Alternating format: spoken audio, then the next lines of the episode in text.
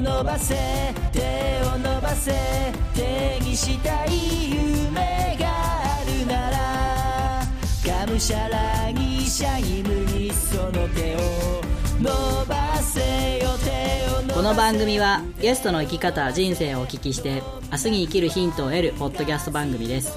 ただしゲストは特別有名著名な方に限りません。全ての人生が宝物をテーマに幅広い分野で今を生きる皆さんにご出演いただきお届けいたします。要するに素人2人が興味ある人を招いて楽しくおしゃべりする番組です。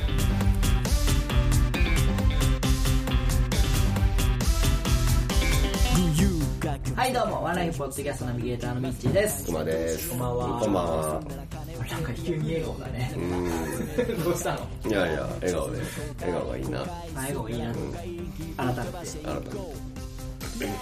くまちゃんさ YDK ってことって。YDK は全然知らない。いいや知らんのかい。う ん全然知らない。YDK よく聞くでしょ？YDK よく聞くの？よく聞かないですか？聞かないです。やればできる子って言わないですか？あやればできる子 YDK あやればできる子ああんまり聞かんのか。じゃあ話が終わってしまうな。う んじゃあよく聞くよ。やればやればできる子ね。はいはいはいはい。知ってるよ知ってる？くよく聞くあの某有名私塾が多分宣伝しててうんうん。流行ったんだけど、うん。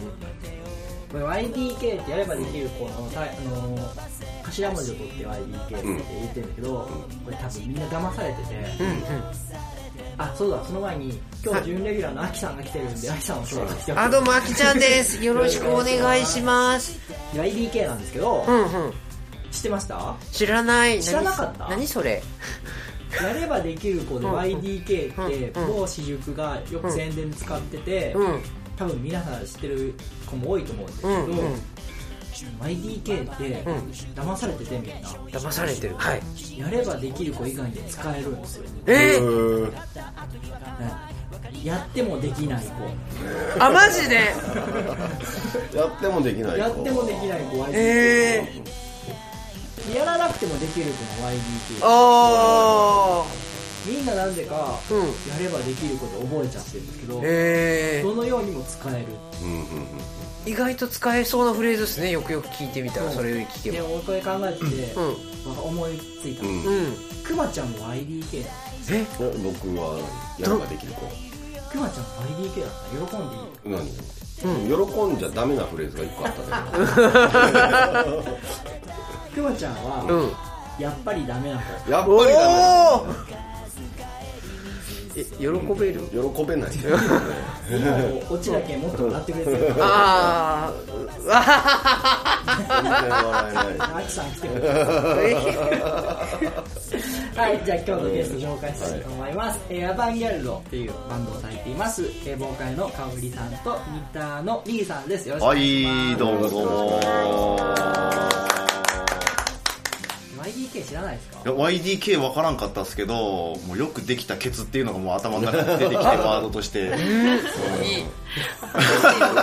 全然セーフワード。もうもっとゲスな方しか思いついてなかった。ちょっと言ってみてくださいよ。え？ピー入れてよ、ピー入れたよ。いや、じゃあまあいいっすわ。えー、えー、ごめん。いやもう、編集大変っすもんね、もう。すいません。すぐなんかピーとか入れるの楽だと思うけど、ピー入れるの大変な。そうめっちゃわかった。あそうなの、そうなの。もう知らないからね、ごめんね。ごめんね。大変なんですからね。いや、大丈夫ですよ。とちなみに何だったんですか？え、やっぱりできる子。こっち。いや、もうなんか、病んでるからね。俺最近病んでるからね。病んでるからね。うん、うん。すごいな。頭、ワードが面白いんかと思ったら、思考の方だった。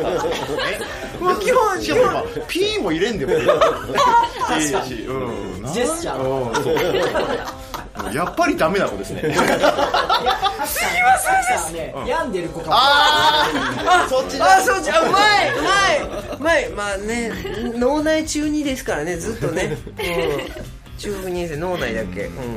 大木さん行きますよ本編の方。はいはい。仕事しよう。はいすいません。すいません。はいじゃあそれでは行きたいと思います。5月20日配信第146回。ワンライフポッドキャスト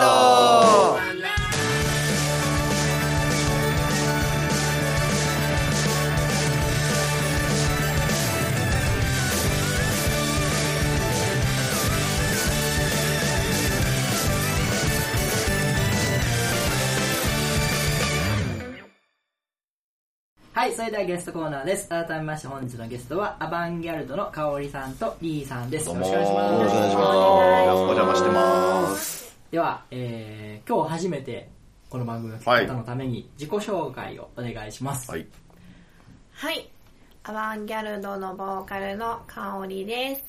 はい、えー、アバンギャルドでギターを弾いてます。リーです。よろしくお願いします。しくお願いしますよろしくお願いします。アバンギャルドっていうのはどういうバンドなんですか？アバンギャルドはどういうバンドですか？かおりちゃん。グランジ系ロックのバンドです。時系ログランジック。系ねグランジ系がわからない。先週ぜひ聞いていただきたいどういうのがグランジっていうのかって。いう特にあの企画コーナーを聞いていただきたいはい、えー今日はですね過去編ということでお二人の過去についてはい。お伺いしていきたいんですけども、はい。まずお二人ご出身は岡山？岡山ですね、はい。市内ですね。完全にしないですね。し完全ではないな。ギリギリじゃな。うん。ギリギリ。ギリギリ。岡山市です。香織さんも岡山市？そうです。岡山です。なんかね僕ラジオを聞かせていただいたんだけど、お二人あのはいアバンギャルドさんでされてる、はいはいはいもうね岡山弁バリバリなんで。す よそう押し押していこう。アバンギャルドはもう岡山弁を押していきます。びっくりするぐらいもう、いや最初の辺はちょっとあの全国放送だし岡山弁はちょっと田舎っぽいからやめようっていう風潮があったんですけど、無理でした。むしろもうあの全国に発信しようみたい岡山弁は。な感じになってますね普段使わんでしょっていうぐらいの。あじゃああえて使ってるんじゃないですか。そうなのかな。いやもう普段の会話がそのまま出ちゃってる感じになってるので、はい、だから今僕らはかなりあの丁寧語で喋ってる 普段からじゃあ結構岡山弁バリバリでバリバリですね。コミュニケーションを取られてる。そうですね。ぜひ歌詞にも岡山弁入れて。好きあらば。好きあらば。入れていきましょはい。はい。で岡山市で生まれられたといううことで、はいそうです、はい。どういうお子さんだったとかありますあかー。エピソードなどえかおりちゃんどんなお子さんだったん？私、私、ちっちゃい時、もう、まあ今もそんな変わんないですけど、どちらかというと、引っ込み思案なタイプですよ。うーん。そうです。もう、親の後ろに隠れてみたいな。そうですね。どちらかというとそういう感じであんまりこう明るいっていうよりはちょっと暗めな子でしたよ。はい。そうなんですよ。イメージあります？あまあでもそんなにいやでもそうでもないな。結構あの週ライブが終わった後とかにあのお客さんにその僕らのバンドの名刺があるんですけどそれをかおりちゃんが配る係みたいに勝手になってて全員にガンガン行くもんな。渡すのはねうん。頑張ってね。でも一番社交的よね。打ち上げとかでもう結構他のバンドさんと一番喋っとるがおうんっとるがって言った。出てた出た。ああでもそううーん。まあ大人になるにつれて人とのコミュニケーションは大事だなってこう学んでたんですよね。頑張ってるんですね。頑張って頑張った結果です。は結果。い。そう結果できるようにもなったところもあるっていう。うん頑張れば苦手も克服できるうん。ぞと。きっと。おーリーさんはどういうお子さんだったんですか？僕はそうですね。何か作るのが異常に好きだったっすね。いやもうそれこそあの家に工具箱みたいなのがあるんですけど、あの、その中から、もう訳も分からず、もう、トンカチと釘を持って、で、うち実家が、あの、会社やってたんですよ。あの、段ボールを型抜いたりして、あの、売ってる会社なんですけど、で、あの、パレットって呼ばれるもの分かります？段ボールをフォークリフトでこう、動かすための。下の台みたいなやつですね。で、あれが、あの、破損すると、あの、木を捨ててあるんですよ、はい。いっぱい。で、その木を見れば、もうあの、釘と金槌でう、んわけのわからんものをいっぱい作ってました。でも、社交、あ社交的だったんかな子供の頃の方が社交的だったかもしれないですね。はい。なんか、気がついたら、その初めて出会った子と、まあ子供の頃ですよ。小小学校低学年ぐらいの時に、もうそいつん家に勝手に上がり込んで、昼ご飯とか食べとって、これ誰、どこの子で？みたいなあ 感じで言われて、あ初めてなのにいきなりご飯食うみたいな、へはい。ー、そんな感じだったんですけど。逆に僕大人になってきてちょっとなんだろう。いきなりそういう人に飛び込むのが苦手になったかもしれないですね、まあ、こんなにペラペラ喋ってますけど うん。なんか二人バンドマンさんなんで、はい。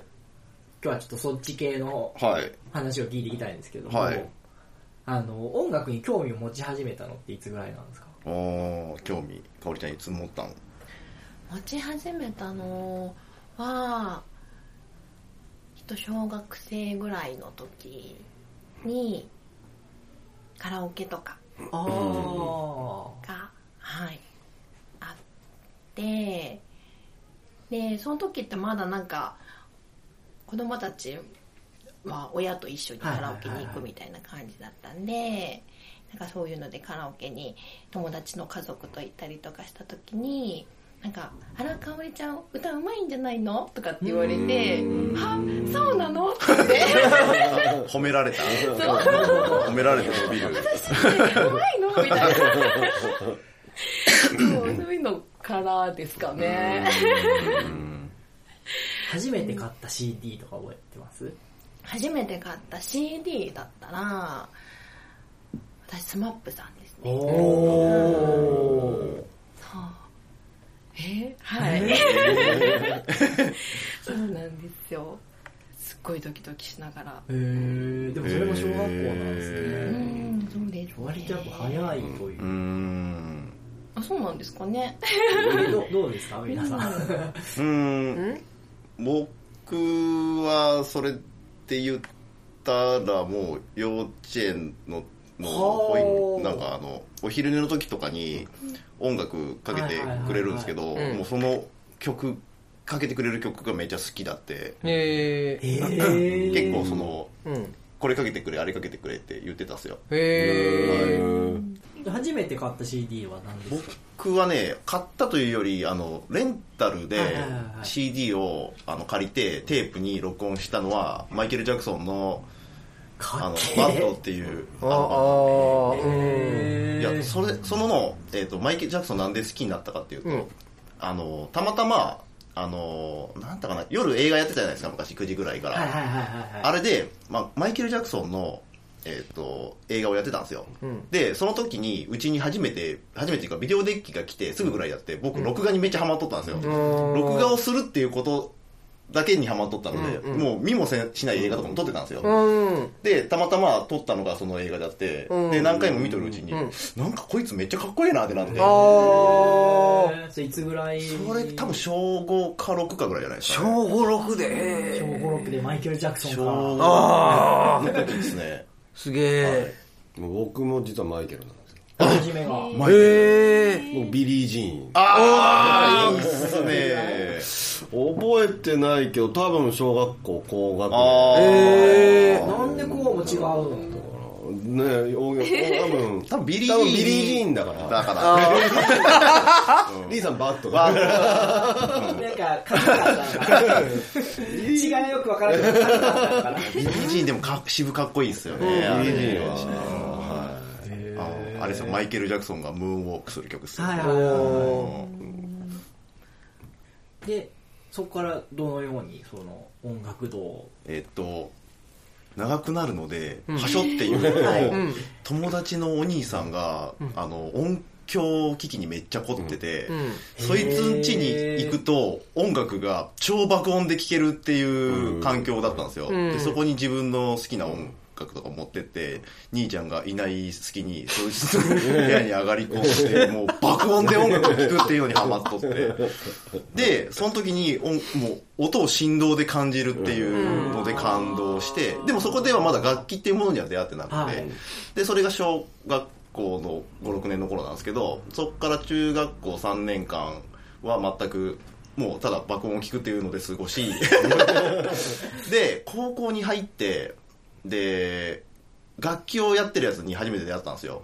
でそいつにで教えてもらったみたいな経緯ですね。うーん。で爆音で聴くのが好きなのとギターを爆音で弾けるっていうのがもう僕の中で革命だって、はい、うん。もうおかんによく怒られてましたね。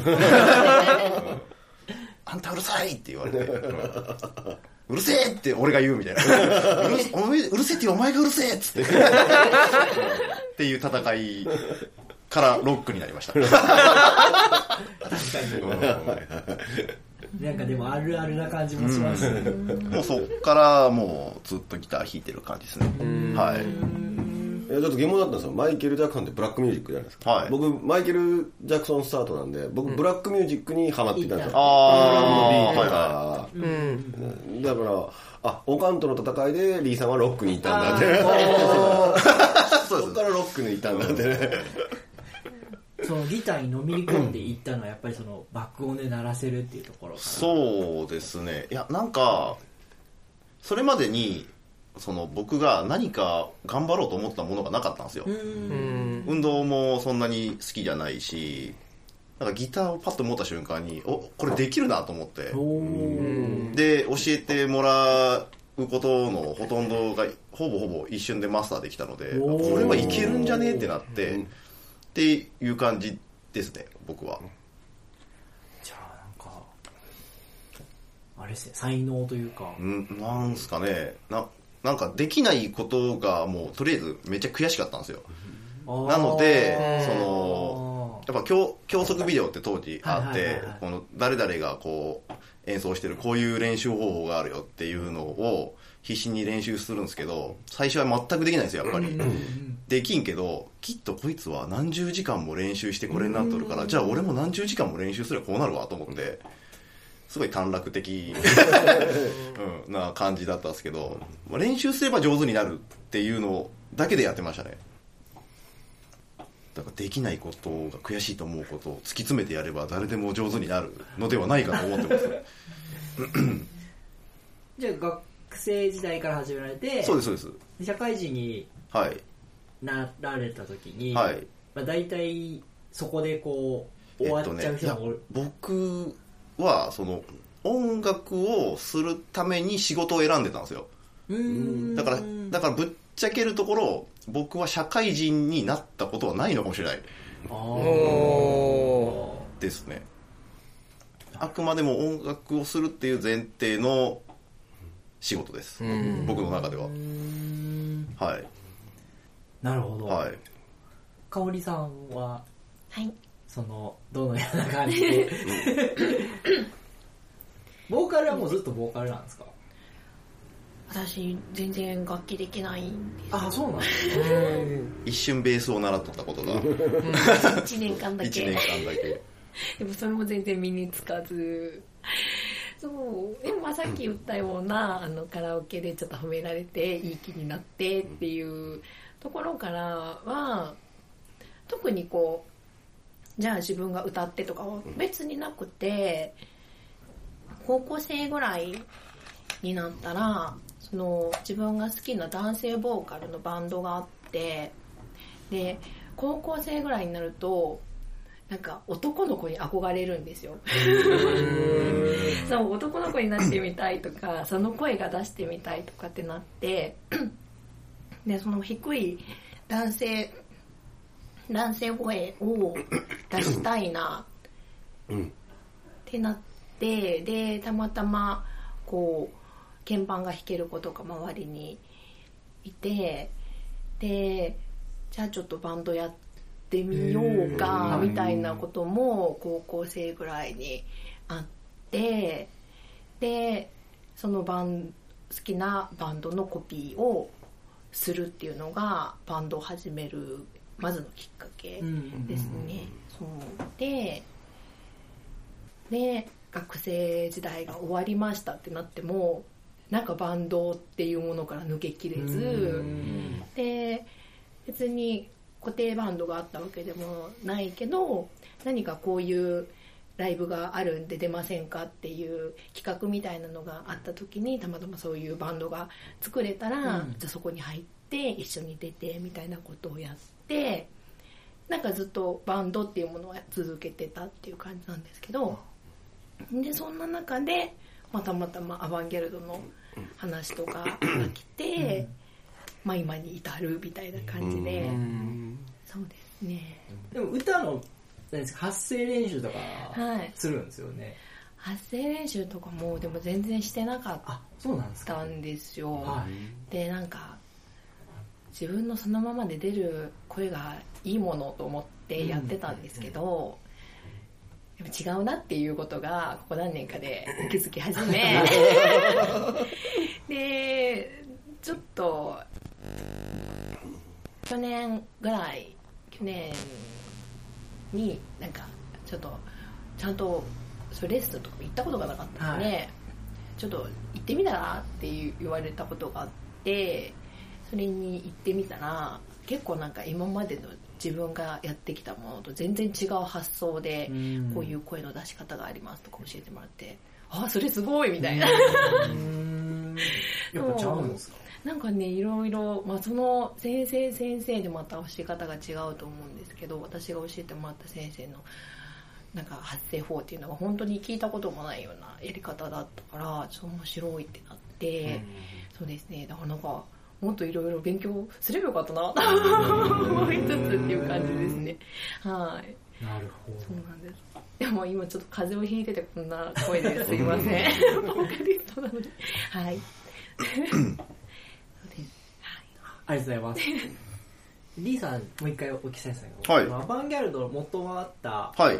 メンバーっていうのはどのようにして出会われたんですか？えーっとですね、僕が、えっと、去年までライブハウスで、あの、働いてたんですけど、そこにいる時に、まあ、その時の仕事が、あの、ちょっとお店番みたいな仕事をしてて、で、まあ、ドラムが隼人って言うんですけど、隼人さんが、と、こう、なんか、世間話みたいなのをしてて、で、で、そこでちょっと仲良くなり、でも僕が昔やってたバンドがこういうのなんですよって言ったら、隼人さんがそのバンドのめっちゃファンだったらしくて、えー？ってなって、今なんかじゃあバンドやっとんってなって言われて、で、いや、その時はちょうどやってなかったので、今やってないんですって言ったら、じゃあ一緒にやろうってなって、で、そっからコピーバンドを始めて、で、メンバーをいろいろ変えつつ、その僕とハイドさんはずっと一緒だったんですけど、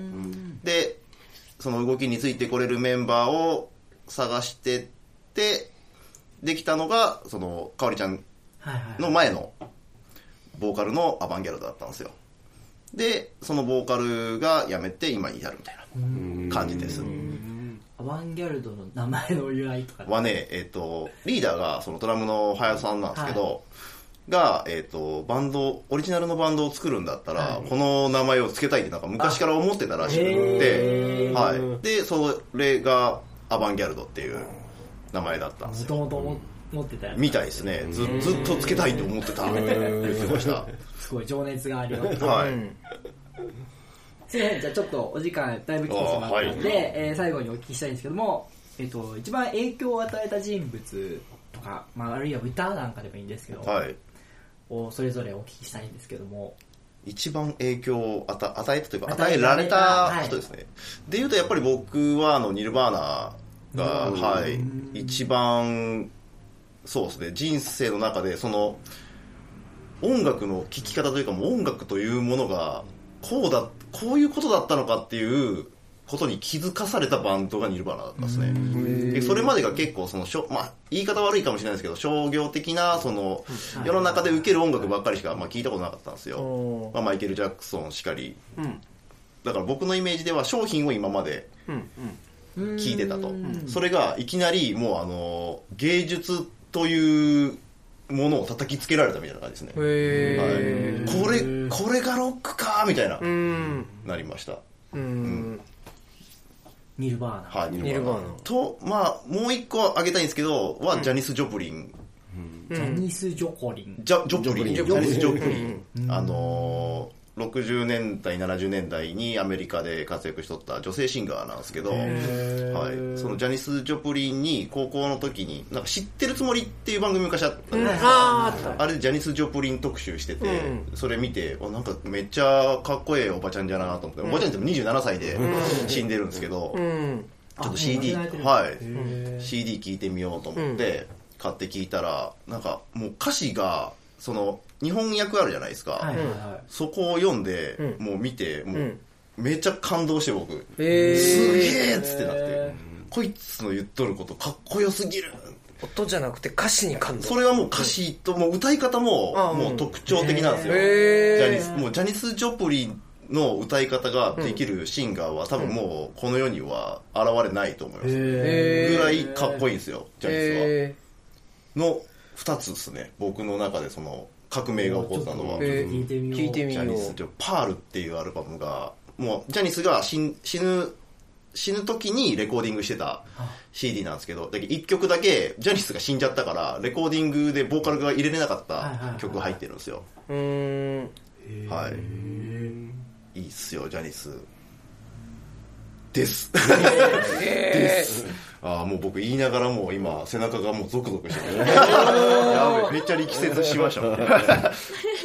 じゃあ、かおりさんは。はい、まあ、バンドってなるとまた別なんですけど、はい私の中でもこの人だっていうのはもう私の中の歌姫はもう安室奈美恵さん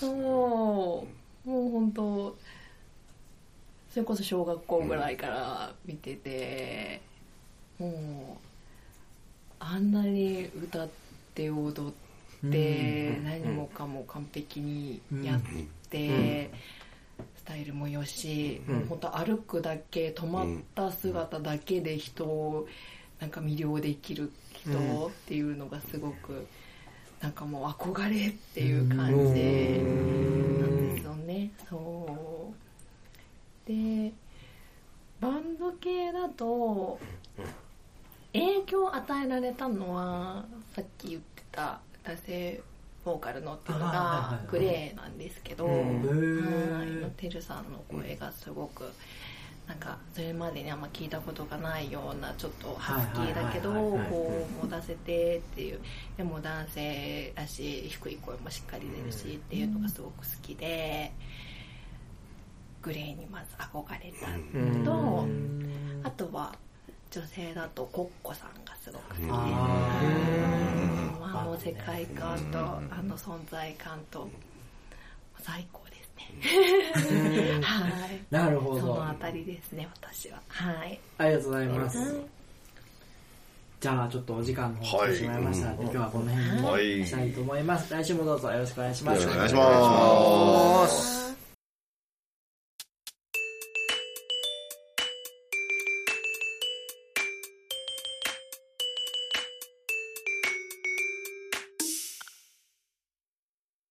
はい、各コーナーです。引き続きゲストのかおりさん、りーさんにもご参加いただきます。はいはいよろしくお願いします。よろしくお願いします。ゲスト2週目の企画はミッチー企画です。今日の企画なんですけども、ほ懐かしファミコントーク。あー、かおりちゃんいけるん。かおりちゃんいけるのあんま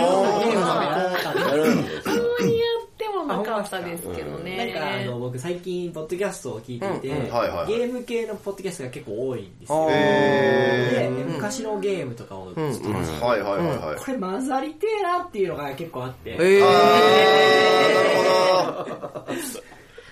なんで、えーここでしてしまう。ファミコントーク。企画です。えはいはないんか思はいはい。い出に残るのとかあります？もうファミコンでも何でも。思い出に残る、ハードは何でもいいんですけど。いやもう僕のやっぱり一番最初の衝撃はエキサイトバイクですかね。おー。懐かしエキいサイトバイクはもうエキサイトしましたよ。確かに。あれでも上手にやってったらどんどんクリアできしていけるゲームだったんですかね、もう子供だったのでもうただ単にもうあの A ボタンを押してたら面白いとか。あ でコースも作れたじゃないですか、はい作れましたね。でコース作っても特にあの面白いコースを作るわけではなく ただこう障害物を適当に配置して走ったみたいな。めっちゃ飛ぶやつ。飛ぶやつ。ウィリーしすぎた。らこけるあ小さいボコボコボコボコ。ボコおいやあれを上手にやっとったらどうなっとったんじゃろうなって思うんですけどね。あれ確かにハマりましたね。あれ全クリとかってあるんですか？あれ永遠に続くんですかででも分かんないんですよ。そこら辺があんま覚えてない、うん。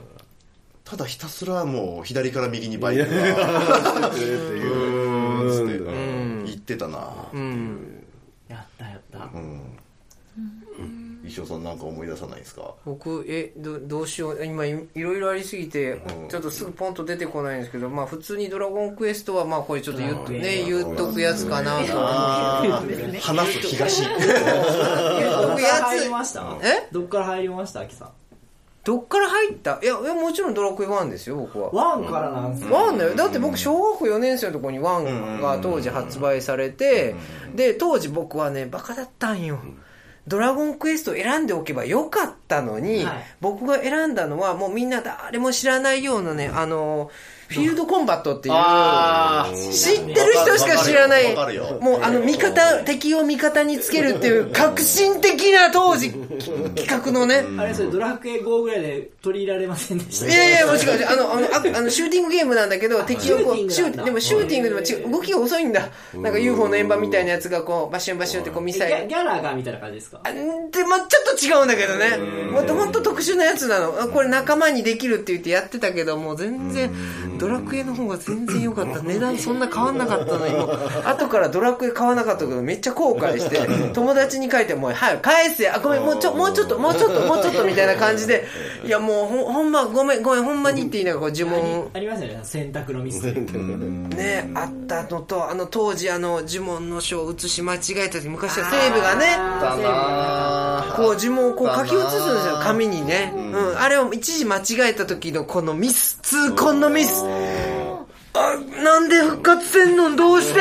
一からやり直しね。目とぬを間違えた。なるあるある絶対、絶対間違えてないはず。なんでな？なんでな？かそうそうそう。そうそうそうそう、わかりづらい。でだんだん慣れてくると間違えそうな文字を予測して、これじゃねえんかなと思ってペッて書いた時にいけた時の感動。ねえ。で、なぜかわからんけど、レベルとか不思議な武器をとかね、持ってた時の、これんなんだこれ、まあいいや、みたいなね。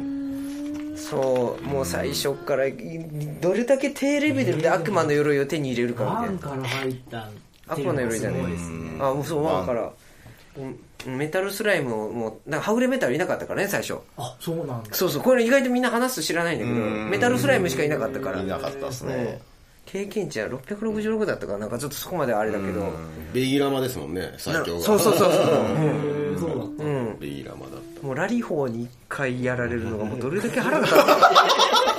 ないつまで寝とんないつまで寝とんないと寝ているゆ勇者も寝ている。な仕事の愚痴みてえなそれいやいやいやほんま。にもうほんまちょ勘もう勘弁してやって言ったらもう最後開始でしジャダダダダララララララ。いやいやいやもうゴールド半額だしみたいな。もうほんまもうどうせっていうこれもうファミコン投げたいわほんまみたいな。ね 当時から。よくありますよね。ええ勇者の名前は自分の名前にする派ですか？いや僕ねいつからだったかな？もう名前は常にアイスにしてたんですけど当時何にしてたかな、え何にしてた？アイス。アイス？うんうん。作りにくい微妙さですね。ああ違う違う。いやこれ A- AIC ってあのイニシャル僕 AI だから。石尾そうそう。違うで AI だからあのココーポレーションっていうなんかそのなんか会社あれドラゴンボールだったかな？なんとかコーポレーション。あーはいはいはい。あそうなんだ。こう会社ってコーポレーションなんだ。あじゃあいつか自分の会社持つんだったら AIC っていう AIC でアイスそうそうそうそうそうなんです。でそこには最終的に今今ご存知だったら分かるかと思うんですけどいろんな意味が入ってるんですけどね。はい。だから僕、ひらがなでアイスが、僕の、あの、ハンドルネームみたいなもんですね。ゲームするときは必ずアイスなんで。なるほどなるほど、ゲームの話ですよ石尾さんそうですよ。でもゲームの話をちゃんとします。え、でも一個だけ言っていい？なんかちょっと早いんだけど言うの。あのね、任天堂がね、ジョイメカファイトっていうのを出してるの。何ですかそれこれみんな知らないかもしれないんだけど。え知ってるあー、知ってるすげええー怖いよ、これ、怖い、怖い。めっちゃね。俺これね、僕知らなかったんですけど、はいつい最近そうん。のポッドキャストで聞いたんですおよ、ー、これ、レアソフト。格闘ゲームですよ、ね、そう、格闘ゲーム。任天堂が出した初の格闘ゲーム。しかもかなり遅い時期に、スーファミとかで、ストリートファイターとか、シャールーケンとか、もう、あの、それより、ま、まあ、あの、PC エンジンとかね、あの、CDR とか、まあ、いろいろあったんですけど、あれ前じゃないですか？そのスト2とかの。いや、前じゃない。あれ、スト2の、あ、後に出てて、え、なんじゃこれ？っていうのを覚え、と当時覚えてるから、ス確かにでもスーファミでも出てたんだけど、ファミコンをなんとか復活、なんか盛り上げようとしててやってた記憶は。だって、ファミ、ファミ通にその当時、ジョイメカファイト見た時に、スーファミの中、の、あの、プレビューがあるんですよね。スへーーファミのあプレビューがありつつ、中にまだファミコンのプレビューがあって、その中で渋谷さんだったかな、何さんだったかな、ちょっと忘れちゃったけどなん、かねうん、スト2みたいな、はいあの人の形が作れなかったんで、うん。そうそうそうそう。胴とはいはいはいはいはい。手とはい。そう。頭をはい。別々のブロックにして、そうそう。はいはいはいはいはい。それロボットという定義すればそれ成り立つと。そうはいはいはいはい。はいで箱だけ動くんですよ手が。そう、ここうはいはいはいはいはい。こんこんなやつ、こんなやつ。えどんなやつどんなやつ？え？ジョイメーカー動きがね、本当怪しいんだけど、当時はこれでアクションゲーム、格闘、しかもアクション格闘で任天堂が出したの。見てもさっぱりわからんわ、これ。もうこう、だってこ、こ、このボールがこう、あ、そう、ボール、ボール。そう、ボール？ボールが動くの、ブロックが動くの。これ、これが人なんですそうそうそう。ああ、そういうことか。そう。あ、あの、繋がってなくて。そう、繋がってない。ボールが動くの。なるほど、なるほど。手、手だけがこう、動く感じで。はいはいはいはいはいはい、ここの部分、ここの部分、ここの部分でボールがババババーン伸びていったりする。へー。もう意味がわからんけど、当時ハマったんだけど、これなんで俺なくしたかな、本当もうめっちゃレアソフト。ほんまに。だって今買おうとしたら1万円じゃ買えんもんね。えマジっすか？いや、マジよ探してんのになんで俺ージョイで、メーカーファイトジョイメカファイト。それ1万って言ってたら買うんすかこれ？いや、多分1万だって買うから。マジで？買う。いや、ないんだって、本当に。いやないでしょうけど前で、あの前、島根の、あのー島根県に遊びに行った時にたまたまその子供連れてって、はいで、ああ、中古ソフト何があるか、お、ジョイメカファイトあるじゃんって9000いくらついとったんよ。買っとけよかった、あの時って思って、今買おうと思ったら1万超えてんだもんだって。ないよ、これ、本当に。初めて聞いたドカポンランドレベルよ、ファミ、スーパーファミコンの。知ってる人は知ってるけど、ドカポンは知ってますドカポンもう、絶対喧嘩するゲーム。ドカポンってどんなドカポンっていうのは、あの、それぞれ主人4人まで遊べるゲームで、一番最初に出たのが、えっ、とね、ドカポンランド4だったんですよね。一番最初から出てきたのが4なんです。なんだこの4はって。意味がわからんけど、それスイーツもあったかなみたいな。なかったんですよ、当時。ないけど、とりあえず買ってみて、やったらね、喧嘩するゲームなんですよ。友達を必ず、こう、こう引きず、足を引っ張って引きずり下ろす。強い武器持ってたら奪えるんですよ。だから相手が、大体こう武力、武力、あ腕力バーって上げて、くくまちゃんごめんね、なんか俺一人喋って。ああどうぞどうぞどうぞもう上げてたら、魔法とか素早さで相手をこう、あの、なんていう、まあ倒したりすると好きな武器が奪えたりとか、で、魔法をかけた時にこうの、呪いをかけて自分を攻撃させたりとかして、とにかく相手より、あの、銭をがっぽり稼ぐっていうゲームなの。めっちゃやりてえ。うん、もう本当ね、何回、絶交じゃーって言ったことか、あれで。へうん、あの、三国、んスーパーファミコン、スーパーファミコン。おこのスーパーファミコンはね、三国志以来、あの、絶好ブームが来たね。三国志の時、お前攻めてくんなよ、攻めてくんなよ、みたいな。あ。大丈夫、大丈夫、大丈夫、大丈夫って言っておければ。約束だって勝てる時には勝つか、もう友達がその時めっちゃね、俺勝てる勝負しかせんからって言って、同盟守っておけけど、いざ勝てるとなったらもう藤井の龍ちゃんなんだけどね、もう言ってしまう。ほんまね、なんなんそれとか思いながら、めっちゃボロクソに負けて、くそーって、もう絶滅させられるってえ、何？ゲストがさ喋ってないからあ、そう、すいません。ですよね。どうしたんかなと思ってもういけ、ファミコン、ファミコン熱はちょっとね、いろいろ、いろいろ、すいません。すごいなすいません。ちょ、ちょっとすいません。あ、あの、ちょっぴりブームに乗ろうとしました。ごめんなさい。すいませんミッチーさんがどういう風にこう話をしたかったのかなと思って。ねえでもいいですよ今の今のは、でも喋ってるゲームが誰も知らないんで、誰も乗っかれない。そうそう、わかりづらいやつですいません。いや、もう面白いのもあるんですよ。え、ね。かおりちゃんファミコン一個もせんかった？ファミコン？でも世代じゃないんかな？うんあの兄がいるんであ、そうかそうか。やってるのは見てました。あー。見てました。あんまりやりたいとかならなかったんですか？なんかあのコントローラーと体が一緒に動くタイプだったあのであ、おるおるおる。可愛らしいジ。ャンプ、したらパッドが上に上がるやつ。るおる。だからうんもうマリオの時点でうん私には向いてないと思ってあんまりそうだ、マリオジャンプするゲームだもんな。土管に入るときも沈んでいくみたいな。マリオは一体感うまくいかんかったらもうイライラしてなんあかー気持ち悪い感じになります。うん。なるなるなる。ムズムズというか。うん。そうでもなんかそれでも、うん。どうしてもなんかお兄ちゃんばっかりうん。ソフトとか買ってもらってるから、うん。自分も欲しくなって、でなんか箱の絵が可愛かったから、うん。うん。あのスケバンデカおー。っていううんやつを買ってもらって、わかるけど、やっでたことね。多分デやったフォルメキャラが出とったような気がする。うん。あの、さ三人、そうそうそうそう可愛らしいやつ。うん。三人映ってるやつかな。んかリリアンボを投げたりとうん。か、じゃあ2ですね。そうそうう。ん。あそうなんですか、ま、なんかお 2? なんか三三三人姉妹、うん。三人姉妹は3。スリー。3ですそうね。そう、それのやつなんか買ってもらって、なんかやったけどなんか投げるのが精一杯で勝てないみたいな。あ感じだから、ん。すぐにその分も自分の中で終わって、うだから後々は、うん。あれですよテトリスとか、なんはいかドクターマリオあー。なんかそういうそうそうそういうのはやれてた、うん。ー やれてるやれてた。懐かしいな。懐かしいな。それはやってた。って感じ。ですへえくまちゃん静かですけど。いやいやいやいや、あの、聞いてましたよ。あ 伺ってましたよ。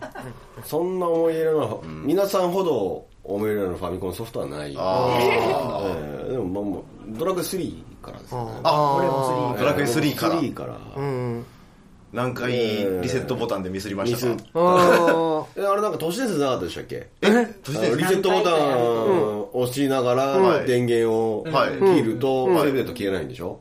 え、そういうあれ風にしてくれって書いてなかったんですか？あ、でしたっけ？そういう風にして多くれって書いてましたっけ？のー、説明書にん、そういう風にしてくれって書いてあったはずです。あ、あれはじゃあ都市伝説じゃなくて事実だったん事です いきなりパスンって切ると、消える消え。る。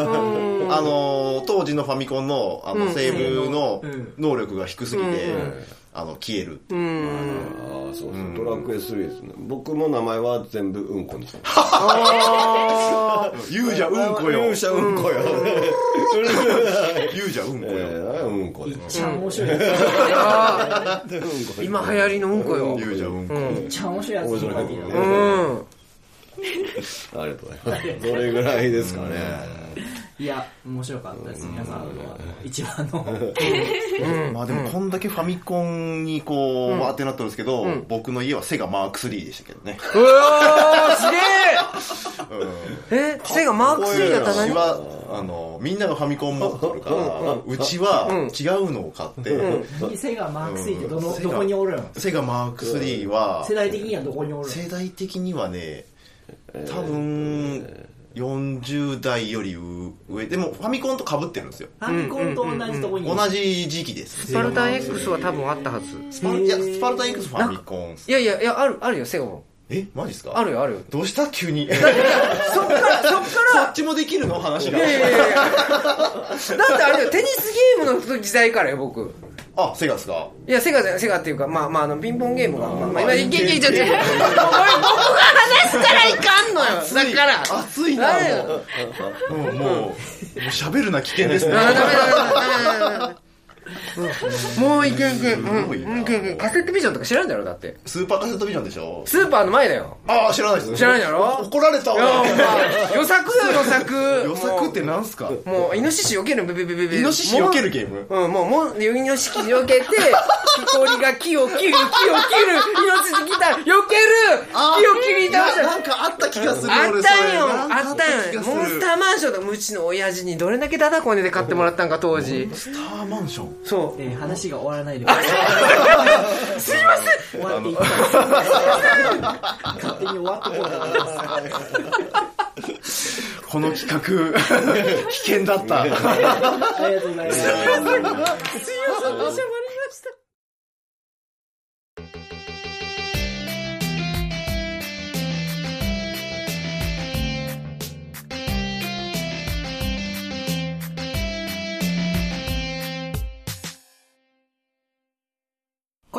フィーの法則。イエーイ。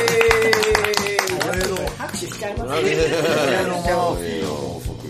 えーこれはですね、まあ、マーフィーの法則っていうのがある。ああわかりますわかります。それを超えるような法則をああなるほ出してくれとくまちゃんが言ってますんで、どはい。ぜひね、はいはい。えー紹介していきます、お願いします。一つ目。ハヒフヘホは早口言葉で言いにくいハヒフヘホ。ハヒフヘホハヒフヘホ。ハヒフヘホ。ハヒフヘホハヒフヘホハヒフヘホアキさん言えてない。ですね。言えてない。ねやっぱねハヒフヘホハヒフヘホハヒフヘホハヒフヒフヘホこれはあれですかね、息を途中で切らない。とい。けない。からしんどい。ですかね。あうんうんうんハヒフヘホ。ハヒフヘホこれでもねい。ろい。ろ言ってみたら全部言い。にくい。んですよあい。うえおってえサシスセソ。はなんかい。い。サシスセソ。サシスの。何言うのすいませんすいませんすいませんこれね、考えたんだけど、くまちゃんにいただいたやつに、〇〇の法則って法則名をつけてもらおうと思って。はいはいはい。おだから、あゆふえほを早く言これでも油断してると。油断してると何々の法則っていうのをつけてください。わかりました。油断してると、ハイフヘホは。言えてないよ。油断してた。油断してると、ハヒフヘホは言いにくいの法則。の法則。ありがとうございます。次。なんか美味しい話ない？が口癖のやつには永遠に美味しい話があーなさそなうないと思うないでしょ口癖なんだろうね。うね。なんか楽しいことないもありますよね。あるあるないかな。面白い話、面白いことない。なんかいいことない。ない。うん。まあ永遠に来ないね。これは、え？いやあ、そうか。まるまるの。うん、どうしようかな。うん、まあ。くれくれくんの法則。いいんじゃないですか。ありがとうございます。なかなかいい。ありがとうございます。三つ目。これくしくもあの、ゲームネタですけど、おードラクエの呪文、一回も使ったことのない呪文が絶対一個ある。あ、ありますね。僕パルフォン使ったことないですもん。バルプンってあるだろう。揉めてる。大の大人が揉めてる。バルプンってありますよね。え一番に使うようん。ギャンギャンブギャンブル的要素で使う覚えたら一番使うでしょ。何何が起こ何が起こるんで使ってみた？使ったことないですね。マジか。あとピオリこれニフラン。ン。ニフラムってなんだっけ？なんかそんなんなかった。いくらあるあるあるなんか聖なる光で。そうそう一個どころやね。結構ある。これは、結構あるの。一個どころだな。今日は以上です。えー、この中から、ナンバーワンネタリスト、でもドラクエでしょ。呪文でしょ。あ呪文ですね。今日の、えー、ナンバーワンは、ドラクエの呪文一回も使ったことない呪文絶対1個あるの、えー、ゲーマーさんにいただきました。ありがとうございます。匿名臭いですね。ゲーム。ゲーム。どうも。はい、以上です。ありがとうございます。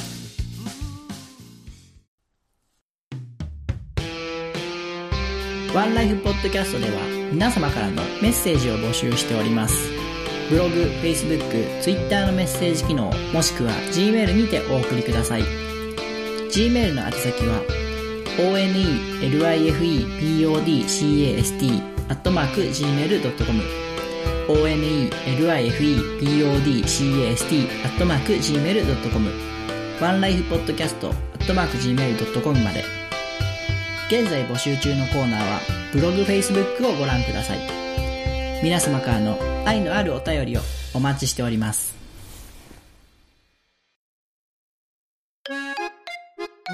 なあなあくまちゃんこの財布見て。どうしたんこれ買ったん？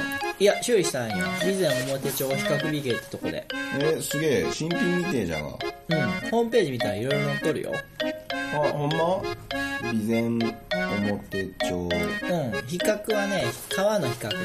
で美芸は美しいに難しい芸。難しい芸って。ああああったあった。靴とかカバンとか革製品全般修理してくれるよ。うー。ん和歌山市北区柳町。え？うん？どうしたん？表町なのに柳町にあるんじゃな。ほんまじゃな 備前表帳比較美芸お問い合わせはホームページお電話で。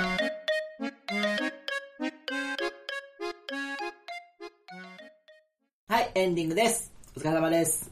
お疲れ様でえす。ー先ほどのネタコーナーに投稿いただいた作品は、えーテッツさん、アマンさん、ゲーマさんにいただきました。ありがとうございます。ありがとうございあまりがとうございます。はい、じゃあエンディングなんですけども、あ、そう、先ほど、アキさんからコメントをいただきまして、うんうんはい。えー読ませていただきますよ。はい。第143回くまちゃん一人会にいただきました。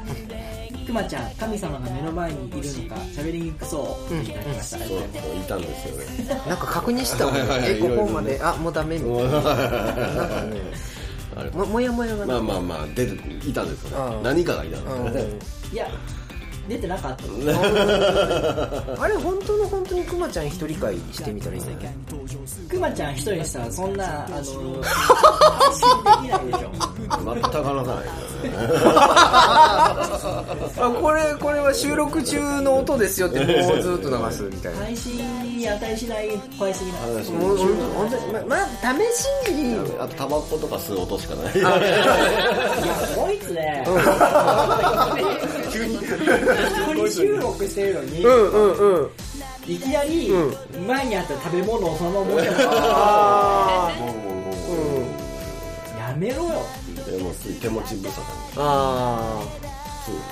悪意があるわあれはカットせずに流しましたけけまあまあありあ。あのまありのまま。リアルでいいと思う。ありのままの部分を見てまど、いやもう一番大事なところはカットした。一体何が？何が？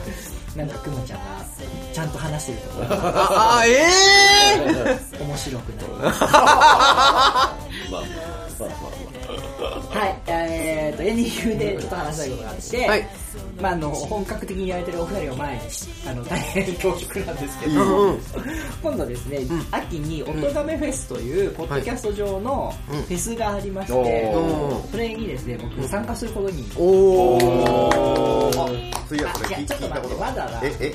参加かどうかわかんないです。けど、あ応募しました。あ応募じゃあ情報解禁して、うん。えー今月末までが締め切りで、ん。応募したんですよ。うん。でも今回、今年は、なんか、トライっていうテーマで、うん初挑戦の人とか、うんなんか初めてのことに取り組む人を限定で募集してるみたいで、え多分僕、それにはは当てはまってるんで、えー採用されれば、うん。11月かなぐらいになるフェスにお出ますー。お。なんかね、すごいんですよ。面白そうな なんかさっき聞いたことがあるっておっしゃってましたあなんか石尾さんがこの間言ってて、こういうのがあるんだよそうそうそう、なんか羨ましいなと思って。あ、は、はい、はい。え石尾さんがじゃないですよ。企画はね、すごいですよね、アイディアがね。いや、その設置されてる方がすごい。全国の人から楽曲をこう集めて、それをなんかその、ライブ風にアレンジして歓声を入れたりとか、コールレスポンスを入れたりとかして、で音楽聴く聴くフェスっていう感じで、パッケージにしてポッドキャストで配信するみたいな、ことがですね。ちょっと今年行ってみようかなと。去年から頑張って作ってるんですけど、難しい。難しいですね。難しい。で、だからこれをここで話すのはすごい恥ずかしいです、あのね、歌が下手なんですよ。あ、あの、オープニングの歌。オープニングの歌なんですけど。オープニングの歌。はい。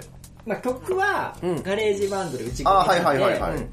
下手でも何でもうん。それっぽくすれうんばそれっぽくなるんですけど、うん。歌はどうしても生じゃないですか、あーうん。うん。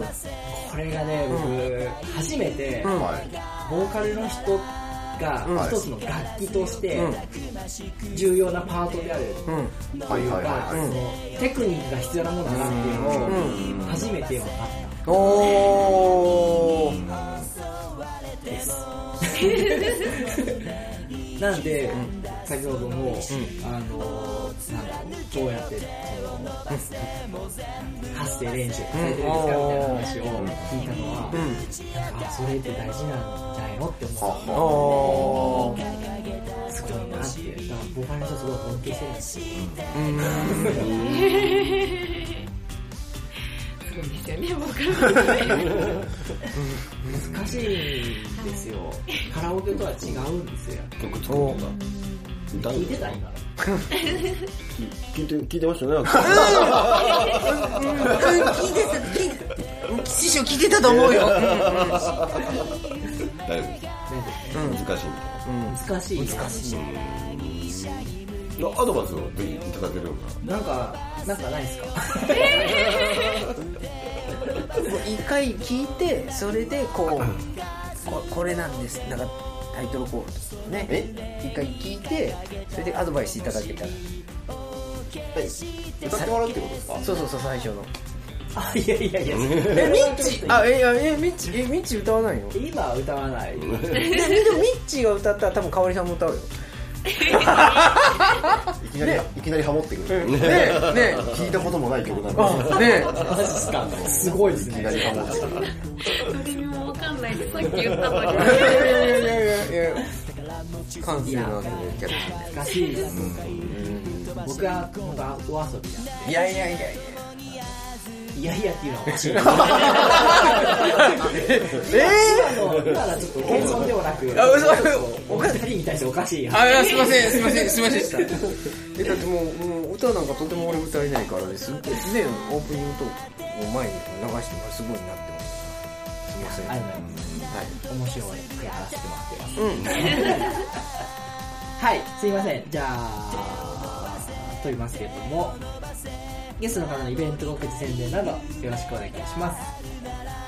はい、アバンギャルドはですね、5月の27日に岡山今アジャでライブがあります。いろんなバンドもおります。楽しい日になります。ぜひぜひ皆さん来てください。よろしくお願いします。お願いします。お願いしますお願いしまえっすと、お時間とかは、オープンスタートはまだ決まってないですね。はい。じゃあ、近くなったはいらぜひ調べていただいて、そうですね。ツイッターとかで確。認できるので、はい。岡山今という、今中のホームページにも載ってますし、うちのツイッターからでも、はい、見れるようになってるので。はい。はい。はい、わかりました。ありがとうございます。えー僕からのイベント僕ですが、えー6月1日にテルボンの日企画として、えーテルボンの写真をツイッター上に上げるという企画をやっております。えー僕のツイッタートップページに載せてますんで、詳細ご確認ください。はい、えーこの番組では皆さんからのメッセージを随時募集しております。メッセージの方法、募集内容に関してはブログ、フェイスブックでご確認ください。ツイッターでのフォローもお待ちしております。ツイッターはハッシュタグ、カタカナでワンライフポッドキャストでつぶやいてください。次回の配信は、えー5月27日を予定しております、来週はかおりさん、リーさんの未来のお話を中心にお伺いしていきます。えーお送りしましたのは私熊とミッチーと本日のゲストのアバンギャルドボーカルの香りと、ギターのリーと、あきちゃんでした。それではまた来週まで。ごきげんよう。この番組は大切な靴やバッグをお直しします。備前表帳比較美芸と。